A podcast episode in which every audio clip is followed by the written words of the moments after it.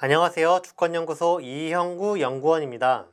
오늘 주권 컬럼은 박명훈 연구원이 쓴 윤미향 마녀사냥의 진실은 일본 구구와 토착 외구의 합작입니다. 일본 구구가 촉발한 논란, 갑툭튀 채용상 최근 조중동으로 대표되는 친일 보수 언론들이 연일 윤미향 국회의원 당선인과 정의기억 연대를 둘러싼 악의적인 도덕성 부정 논란을 짚히고 있습니다. 그런데 이 논란이 총선 이전부터 일본 구구 세력이 키워왔다는 사실은 잘 알려져 있지 않은 듯합니다. 이 논란을 도대체 누가 무슨 의도로 시작했고 확산시키고 있는지 추적해 여러분들께 전해드리고자 합니다. 두 달쯤 전 총선 전국으로 시계를 돌려봅시다. 지난 3월, 4월 들어 일본 구구 세력은 언론을 통해 윤미향 정의원 이사장과 정의원을 향한 근거 없는 비방을 쏟아냈습니다. 그 가운데 가장 주목해봐야 할 가짜뉴스가 있습니다. 3월 29일 분슌 온라인이 위안부 지원단체 대표가 한국 총선에서 여당 후보로 출마, 갑작스러운 정치인 변신의 이유라는 제목으로 낸 기사입니다. 분슌 온라인은 일본에서 구구, 혐한 성향으로 이름 높은 유명 잡지 주간 분슌의 온라인판입니다.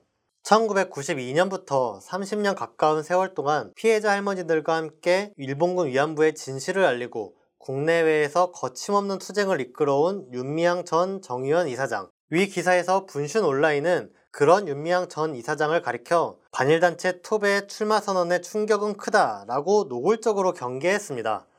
분슌 온라인은 최용상 아시아 태평양 전쟁 희생자 한국 유족회 이하 유족회라고 하겠습니다. 유족회 이사의 인터뷰로 논거를 뒷받침했습니다. 최용상 씨는 인터뷰에서 줄기차게 수요 시위를 부정하고 윤미향 당선인과 정의연의 활동을 깎아내리는 데 집중했습니다. 그는 2015년 한일 위안부 합의와 화해치유재단을 긍정했고 새누리당 소속으로 과거사위원회에서 활동한 경력도 있는 것으로 전해집니다. 총선 전국에서 가자평화인권당 대표로 더불어시민당의 비례대표 공천을 신청했던 최용상 씨는 바로 이 경력 때문에 탈락한 것으로 보입니다. 이와 관련해 최백은 전 더불어시민당 공동대표는 지난 3월 24일 CBS 라디오 김현정의 뉴스쇼에서 정신대 할머니들, 성노예 고통을 당했던 할머니들 집회에 가서 그분들이 굉장히 불쾌할 정도로 행동을 하거나 반대 집회를 하거나 이런 무리를 일으킨 과정이 공천 검증 과정에서 드러나게 됐다고 밝힌 바 있습니다. 최백은 대표가 실명을 언급하지는 않았지만 정황상 최용상 씨를 두고 언급한 점은 분명합니다. 그런데 최용상 씨는 적반하장격으로 분슌 온라인과의 인터뷰에서 3월 초순에 더불어민주당에서 저에게 출마 의사를 물었다. 뚜껑을 열고 보니 저의 출마는 없어지고 윤미향 씨 출마가 발표됐다. 도대체 어떻게 된 일인가 하고 놀랐다 라고 말했습니다. 최백은 전 대표의 발언에서 불과 5일 뒤 분슌 온라인에서 최용상 씨를 인용한 기사를 냈음을 주시해야 합니다. 결정적으로 분슌 온라인은 익명의 유족회 관계자의 입을 빌려 다음과 같이 전했습니다.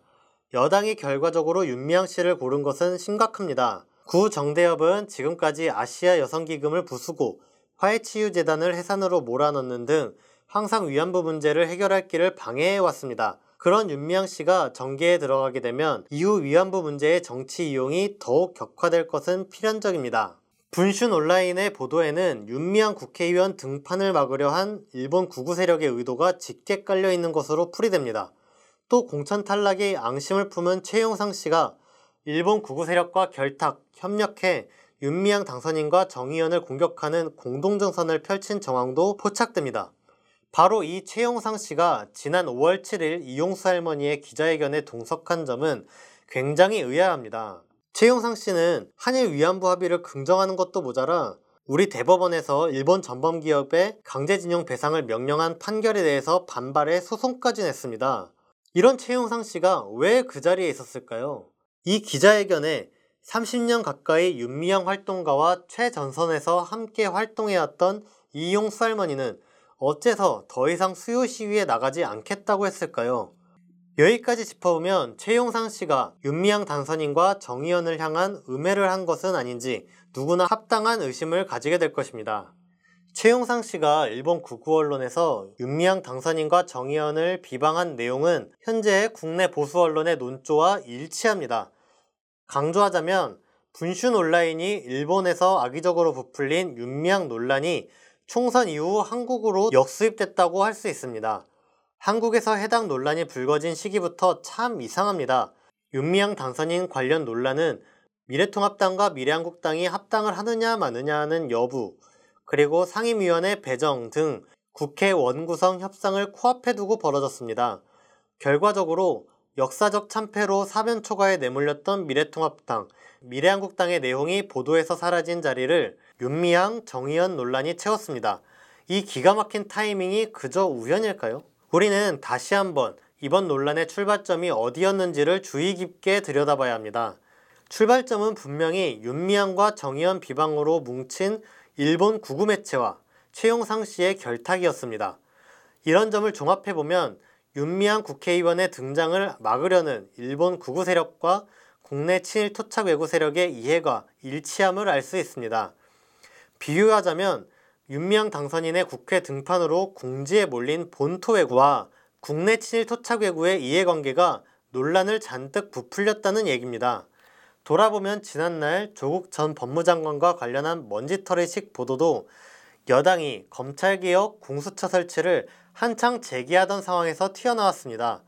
이른바 조국 사태는 6개월 넘도록 집요하게 이어졌고 친일 논란, 패스트트랙 국회 폭력 논란 등으로 골머리를 앓던 자유한국당은 사사건건 민주당과 진보 진영의 도덕성 흠집을 내며 물타기에 몰두했습니다. 미국에서까지 윤미향 당선인 자녀의 사생활, 일거수일투족을 캐는 조선일보의 마녀사냥. 그 방향은 지난날 조국 전 법무장관 가족의 사생활을 캐며 악의적 보도를 퍼붓던 때와 놀랍도록 유사합니다. 그런데 지금 와서 드러난 진실은 어떻습니까? 정경심 교수는 구속에서 풀려났고 법정에서는 검찰이 악의적으로 사건을 조작한 정황이 속속 밝혀지고 있습니다. 이와 관련해 정의연에서도 발표를 내놨습니다. 호소한다. 정의연을 향한 일부 언론의 악의적인 왜곡 보도는 모든 시민사회 전반에 대한 탄압이다. 친일적폐, 반민족, 반인권, 반여성 세력에 동조하는 매국 언론에 경고한다. 이 자리에서 30년 동안 헌신한 할머니들과 시민들 간의 연대를 훼손하지 마라. 우리는 꿋꿋이 행동할 것이다. 위 말대로 일본 구구 세력과 친일 토착 외고 세력이 정의연을 매도하고 있습니다. 이날 수요 시위 현장에는 지난날 아베 수상님 진심으로 사죄드립니다. 내 딸이 위안부에 끌려가도 일본을 용서해주겠다. 라고 한 주옥순 엄마부대 대표가 정의연 해체와 수요 집회 중단을 외쳤습니다. 그 논리는 어김없이 조중동과 극우 성향 유튜브를 통해 전파되고 있습니다. 저들이 말하는 정의연 해체, 수요 집회 중단은 아베 정권과 일본 구구 세력이 주장해온 화해치유재단 부활, 과거사 왜곡으로 가는 지름길입니다. 우리는 이러한 진실을 절대로 놓쳐선 안 됩니다. 진보진영 단결로 김복동 할머니 유지 이어가야.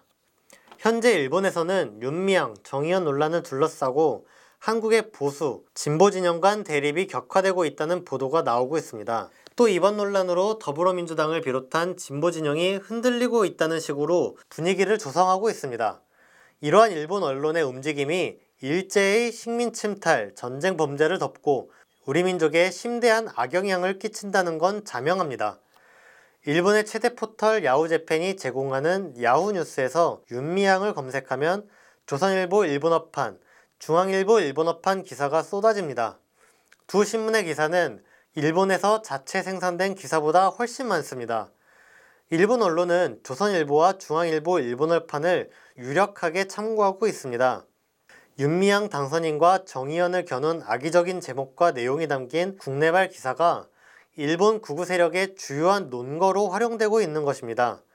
공교롭게도 정의연의 해명 기자회견이 열렸던 지난 5월 11일 이영훈 이승만 학당 교장은 책 반일 종족주의와의 투쟁 발간 기자회견에서 일본인 위안부는 일본 정부, 모집업자, 위안부의 부모, 친지 등 3자의 합작품이었다 라며 일본의 식민지 지배는 근대인으로 개발하는 과정이라고 당당히 막말을 쏟아냈습니다. 이영훈 교장은 이런 왜곡된 인식을 유튜브 채널 이승만 TV를 통해 일본어 자막까지 자세히 붙여 선전하고 있습니다. 윤미향 단선인과 정의연을 둘러싼 이번 논란이 일본 구구 세력과 국내 친일 세력의 입지만 강화해줄 뿐임을 극명하게 알 수 있습니다. 최근 일본 트위터에서는 날마다 한국발 기사를 공유하며 정의연이 국제적인 사기를 벌였다. 한국 정부는 어떻게 책임을 질 것인가? 라는 여론이 두드러집니다. 이런 상황에서 만약 윤미한 당선인이 국회의원직을 포기하고 수요 시위가 중단된다면 어떻게 되겠습니까? 그 즉시 우리 사회에서 일제가 벌인 과거사를 뒤집으려는 친일 구구 세력의 비정상이 정상처럼 둔갑하게 될 것입니다. 강조하면 정의연 해체와 수요 시위 중단은 일본 구구 세력과 그와 밀접한 국내 토착 외구 세력이 기뻐할 일입니다. 만에 하나라도 윤미향 당선인의 국회의원직 사퇴와 정의연 해체가 현실화된다고 생각해 봅시다. 아베 정권은 위안부 합의를 이행하라며 우리 정부에 압박을 넣을 것입니다. 국내 친일 세력은 여기에 동참해 정부와 진보 진영 전체를 싸잡아 공격할 것입니다. 다행스럽게도 이 시국에 정의연의 후원자, 후원금이 늘고 있다고 합니다. 현명한 우리 국민은 논란의 본질을 꿰뚫고 있습니다. 발상을 전환해야 합니다.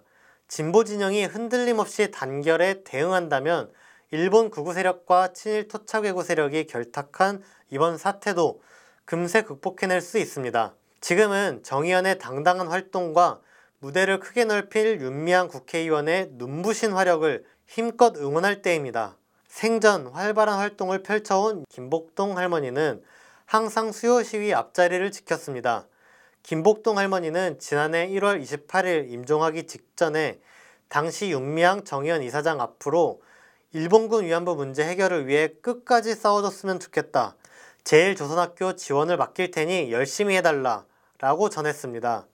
또한 윤미향 이사장에 따르면 일본을 향해 그 어느 때보다 강한 분노를 표출했다고 합니다. 김복동 할머니가 마지막으로 남긴 유언은 이번 사태의 본질이 무엇인지 우리가 진정 분노를 표출해야 할 대상이 어딘지를 다시금 돌아보게 해줍니다. 오늘 주권 칼럼은 여기까지 하겠습니다. 감사합니다.